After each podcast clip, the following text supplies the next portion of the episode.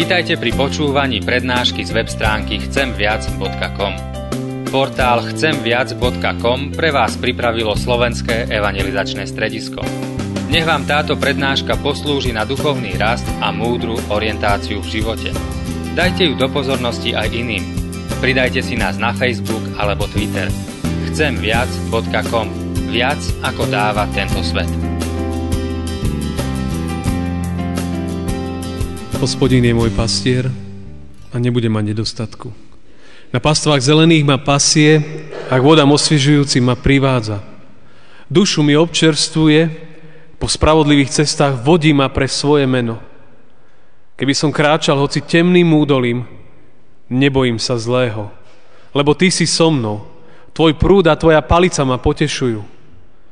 Stôl mi prestieraš pred mojimi protivníkmi, hlavu mi pomazávaš olejom je preplnený kalich môj. Len dobrota a milosť bude ma sprevádzať po všetky dní môjho života. A bývať budem v dome hospodinovom dlhé časy. Amen.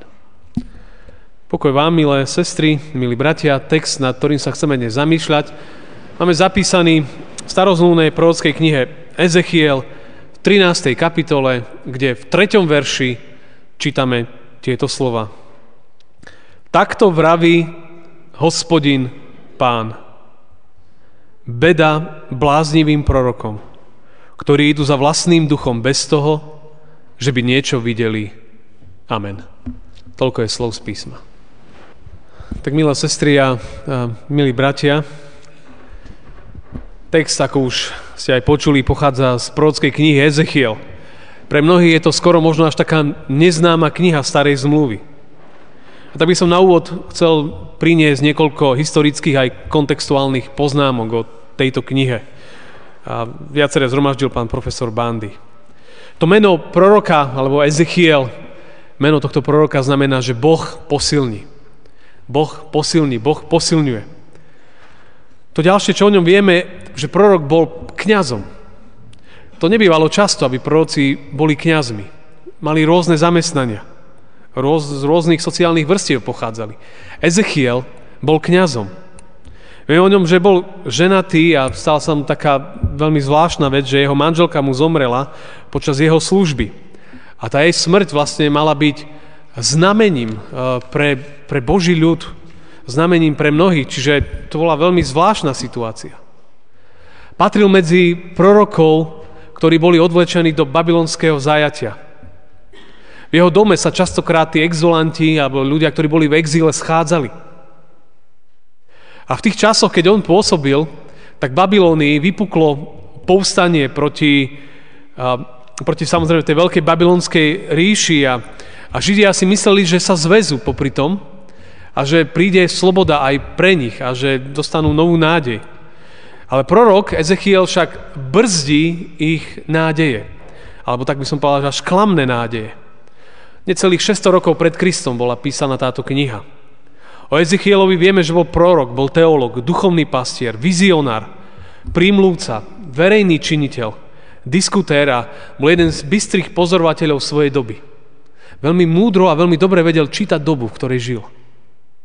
Vedel veľmi kontextuálne rozprávať a prinášať veci, ktoré sa diali okolo nich na Božiu pôdu. Mal za úlohu strážiť a varovať Boží ľud, ak robili niečo nesprávne.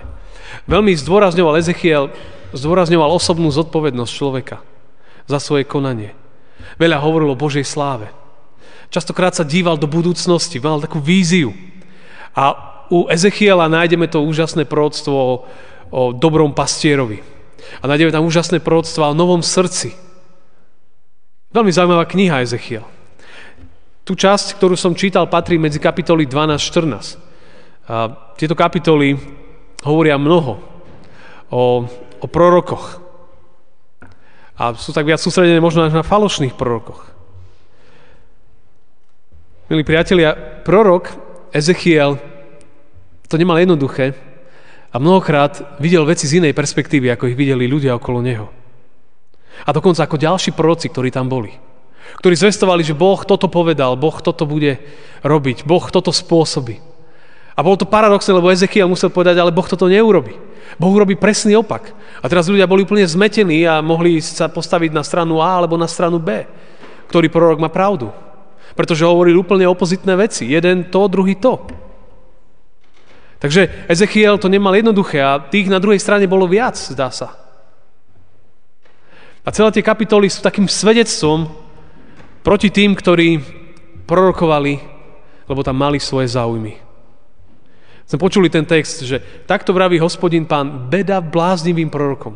On ich definuje, to sú blázni, ktorí idú za vlastným duchom, bez toho, že by vôbec niečo videli. Pre prorokov bolo typické niečo vidieť. Mať videnie. Ezechiel je Erik von Deniken proste šalel z tejto knihy. On tam vymyslel všetky tie schémy o mimozemšťanoch z Ezechiela. A proste Ezechiel mal úžasné videnia. A, a mnohí to všelijako interpretovali. No ale on hovorí, že beda tým, ktorí následujú svojho ducha.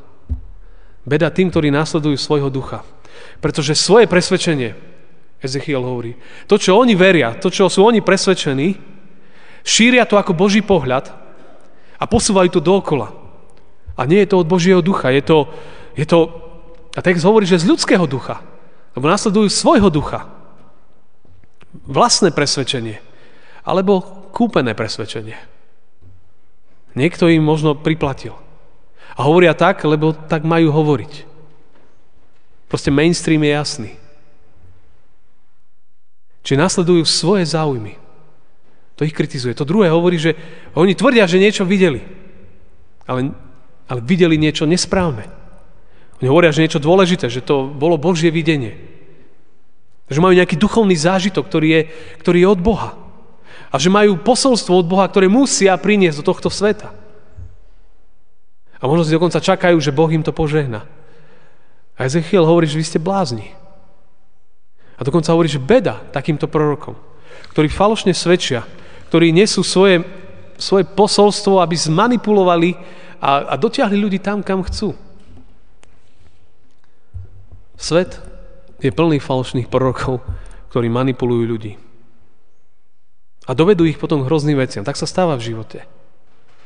Pri tých šialných udalostiach teraz v Paríži keď sa pokúšali identifikovať tie zvyšky, alebo tí, ktorí prežili tie masakry, či v tom klube, alebo inde, tak mnohí z nich hovorili jednu spoločnú vec.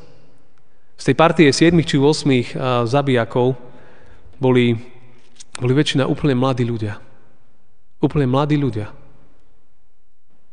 ktorým niekto naplnil život a im priniesol víziu nejakej inej budúcnosti. A tí ľudia boli schopní na seba navliec výbušniny a boli schopní zobrať zobrať zbranie a ísť strieľať na ľudí, ktorí sa nemali ako brániť. Niekto tých ľudí nainfikoval, falošní klerici. Im priniesli iné videnie sveta. A ľudia tomu uverili. Pretože ľudia sú schopní uveriť všeličomu. 5. marca nás čakajú voľby. Teraz to bolo už oficiálne oznámené. Si si všimli, krajina je už plná vízií, nápadov, zlepšení, už nevidíte iné billboardy, len politické. A zrazu človek zase je tam, kde bol. A rozmýšľa, že kde je to úprimné? Kde je to to, čo sleduje blaho krajiny? Alebo kde je to iba výťah do vyššej spoločnosti? Či cesta ku nejakému koritu? A zrazu vy vidíte jedných druhých prorokov a ste v situácii, že rozmýšľaj človeče, ktorí sledujú iba svojho ducha alebo svoje záujmy a ktorí sledujú bláho a požehnanie v spoločnosti. Falošní snílkovia sú častokrát aj príťažliví. Vízia Božích prorokov vôbec nie je jednoduchá. A mnohokrát vôbec nie je. Nie je Božie slovo, nie je vôbec jednoduché. Ale funguje to aj v živote. Častokrát ľuďom okolo nás hovoríme to, čo my chceme hovoriť. A tlačíme svoju agendu. A častokrát človek sleduje svoje skryté, sebecké alebo akékoľvek motívy. A snaží sa dostať toho druhého tam, kde ho chce mať. A môžeme to zažiť v manželstve, môžeme to zažiť vo vzťahoch, môžeme to zažiť v škole, v práci, môžeme to zažiť v cirkvi, môžeme to zažiť hoci kde. Častokrát človek má svoju agendu vzadu. A tú agendu tlačí. A tlačí druhých, kde si, kam ty vôbec nechcel ísť. A kde nemali záujem ísť. A človek častokrát tlačí dopredu to, čo on vidí. A tak sa zrazu stávame prorokmi nejakej novej budúcnosti alebo neviem čoho. Ale pritom je to úplne pokrivené. Ezechiel kritizoval tých, ktorí prinášali tzv. Božie videnie. Ale Ezechiel vedel, že to nie je, nie je od Boha. Častokrát sa stretneme s ľuďmi a nám niečo vážne hovoria a vy, a vy rozmýšľate, či vám hovoria pravdu, či vás niekam tlačia, manipulujú, či ťahajú iba svoje schémy, svojho ducha, alebo čo robia vlastne. Nestáva sám to. A počúvame ľudí v médiách a rozmýšľame, že čo vlastne nám hovoria. Koľko tie všetky veci, ktoré sa týkajú, a teraz sa tu bude všelijako stupňovať, utečencov a tak ďalej, koľko rôznych názorov ste už počuli v médiách, v správach, v televízii, na internete, v novinách. A úplne rozdielne názory. A teraz človek, kde nájsť pravdu? Kde nájsť, že, že čo to vlastne tu je, čo sa to deje? Kto tam sleduje svoje percentá? Kto sleduje svoju agendu? A kto sleduje naozaj požehnanie a blaho spoločnosti? A počúvame všelijaké konšpirácie a všeličo vo svete. A mnohokrát sme zmetení. A nie je jednoduché odpovedať na tieto otázky. Nie je jednoduché. Kladieme veľa otázok a dostávame veľmi málo odpovedí. Aj v našich životoch. Mnohokrát o našom živote, o našej budúcnosti. Kde človek môže nájsť nejaké, nejaké smerovanie? Ezechiel, Ezechiel príjmal videnie od, od Pána Boha. On vnímal, že kde si tam. Ale aj to nie je jednoduché, lebo aj Bibliu si každý vyloží pomaly ako chce. A nájde si tam, čo chce. Aj to niekedy nie je jednoduché. Ale Pán Boh napriek tomu, skrze svoje slovo, skrze svoje prorocké slovo, prináša zväzť, nádej, jeho duch, a nie náš duch, ale jeho duch nás posilňuje, nás dvíha, nám ukazuje cestu životom, utvrdzuje na ceste viery. Jeho duch prináša posolstvo. A možno aj o poslednom súde, ktorého téma je aj táto dnešná nedeľa. Ale duch Boží dáva nejaké kritéria, podľa čoho môžeme rozoznávať, sme počuli v tom evaníliu, že mnohokrát ovocie, ovocie tých prorokov je svedectvom častokrát ich života. Človek môže hovoriť mnohé aj milé, pekné veci. Stačí častokrát pohľad do jeho života. Čo je za ním? Sú tam za ním rozbité životy, rozbité vzťahy. Ľudia, ktorí sú okolo neho, rastú, alebo idú dole, sú ubití, zlikvidovaní v živote, bez nádeje. Ale on môže hovoriť krásne keci, ale nakoniec, nakoniec to ľudí nedvíha. Nakoniec to ľudí nenesie, ale úplne ich dáva to dole. Ovocie človeka veľmi ľahko nám povie, kde ten človek je, ako žije, ako premýšľa. A my môžeme rozprávať čo, čokoľvek. A jeden pohľad dozadu do života povie strašne veľa o živote. Strašne veľa. Časokrát tí falošní proroci sa nestane to, čo hovoria. Proste oni vytvoria schémy, že takto to dopadne. A ak ty tomu neuveríš, tak, tak máš problém. Ale to bolo jedno z kritérií aj v starej zmluve, že jednoducho to, čo hovorili, že to je blbosť, že to jednoducho nebude tak. Slovo Božieho proroka sa stane pravdou. Duch Svetý dáva dar rozlišovania duchov. Jeden z prorockých darov, duchovných darov, ktorý pomáha k tomu rozlíšiť, že to, čo človek rozpráva, či je to od Boha, alebo je to zo sveta. Z ktorého ducha je to, či je to z ducha, či z brucha, či odkiaľ. A Pán Boh chce, aby sme porozumeli veciam okolo nás. Aby sme sa snažili čítať to, čo sa deje. A do zložitých situácií treba prinášať pokoj. Ale aj falošní proroci hovorili o pokoji. Ezechielovi hovorili, Ezechiel hovoril, že toto je trest, to, čo sa deje, z toho nebude ľahká cesta. A falošní proroci, ale nie, príde pokoj, vyriešime to, všetko bude OK. A to znie veľmi príťažlivo. A častokrát odpoveď, aby priniesol sa pokoj, je boj. Sú paradoxy. Falošní proroci mnohokrát uspávali ľudí a prinášali pokoj, ale Boží pokoj potrebujeme. To, čo Pavol sníval a hovoril, že a to je spojené s modlitbou, ktorý, Boží pokoj, ktorý prevyšuje každý rozum, ten bude chrániť vaše srdcia. Chápete? Vaše srdcia a vaše mysle v Kristovi Ježišovi. Ak sme zmetení v živote, potrebujeme Boží pokoj, ktorý chráni srdce a chráni mysel. Ak nemám Boží pokoj, moje srdce a moja mysel nie je chránená. Ak nie je srdce a mysel chránené, tak máme vážny problém. Pretože mysel uverí čomukoľvek, srdce je častokrát klamné, otiahne nás kdekoľvek. Potrebujeme Boží pokoj do srdc, ktorý nás zaplaví a človek triezvo môže rozmýšľať. Ak nemám Boží pokoj, Mnohokrát je chaotikum okolo mňa. A to ďalšie je to, že potrebujeme prorocké slovo mnohokrát počuť. Počuť Božiu perspektívu do situácie. Počuli sme ten list, ktorý Zuzka čítala do Korintu, kedy Pavol píše charizmatickému zboru, kde to proste dármi len tak lietalo. Alebo túžbami po nich. A on aj ich brzdí kapitolou o láske, ale potom aj hovorí, že je dôležité aj prorokovať. Najjednoduchšie povedané, priniesť správne slovo v správny čas. Správne slovo, správny čas. Prorocké Božie slovo. Častokrát to je slovo Biblie, to, to, to vážne prorocké slovo.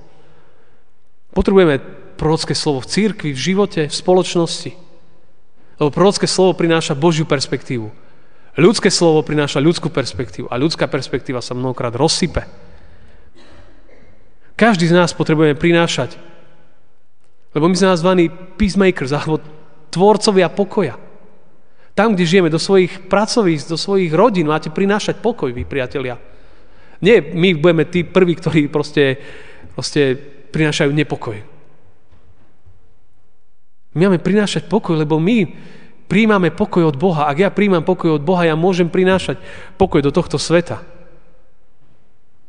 A my potrebujeme ľudí a toto je, toto je výzva pre, pre církev, nielen pre farárov, pre zopár, alebo pre zopár nejakých prorokov. Pavol hovorí, ja chcem, že ste prorokovali. Že ste hovorili to Božie slovo do životov ľudí. Lebo toto prináša pokoj. A ateisti proste lietajú teraz po internete všade pray for Paris alebo for friends. Akože modlite sa za, uh, za Paríž, modlite sa za, za Francúzsko. A mnohí ľudia, ktorí ste nepovedali, že sú veriaci, ale zrazu cítia, že, že poďme sa modliť za to.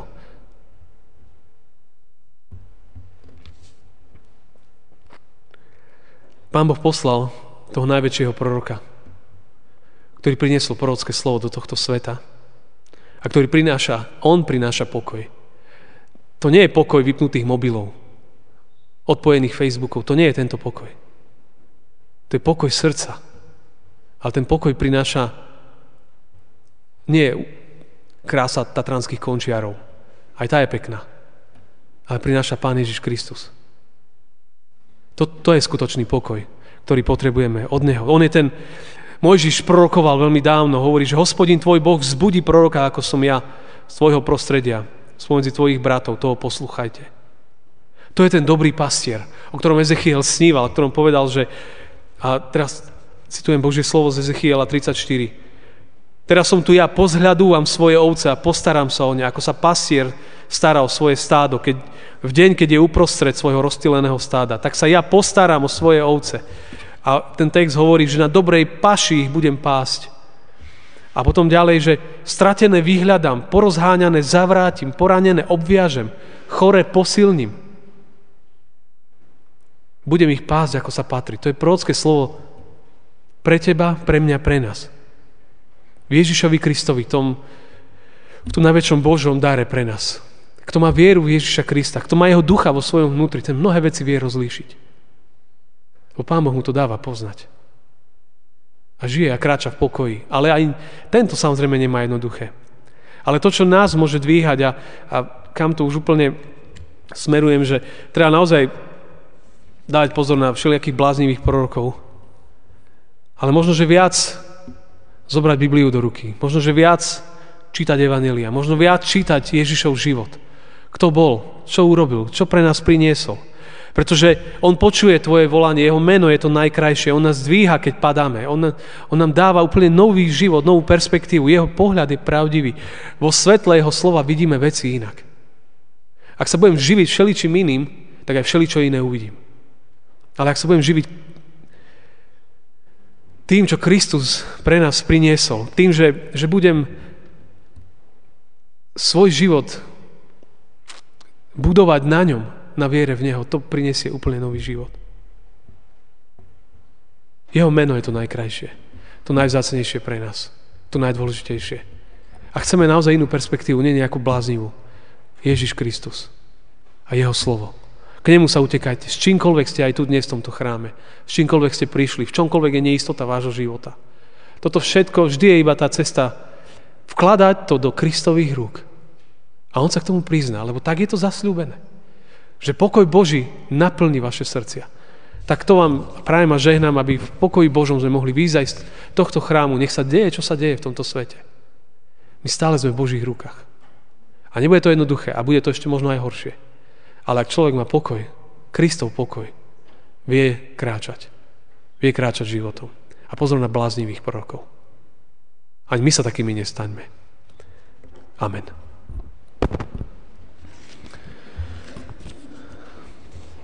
Tak teraz možno chvíľočku tak premyšľajme, čo tieto slova znamenajú pre nás, pre naše životy. A ja sa budem modliť.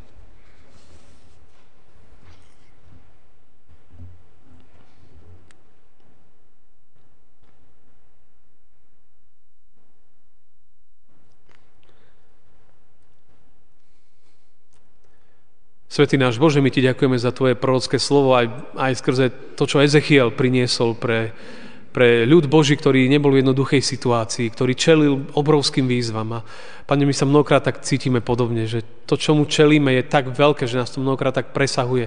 Že, Pane, nám proste chýbajú odpovede a, a mnohokrát tak, tak tápeme a nie sme si istí, že čo vlastne je Tvoj plán, aký je Tvoj zámer.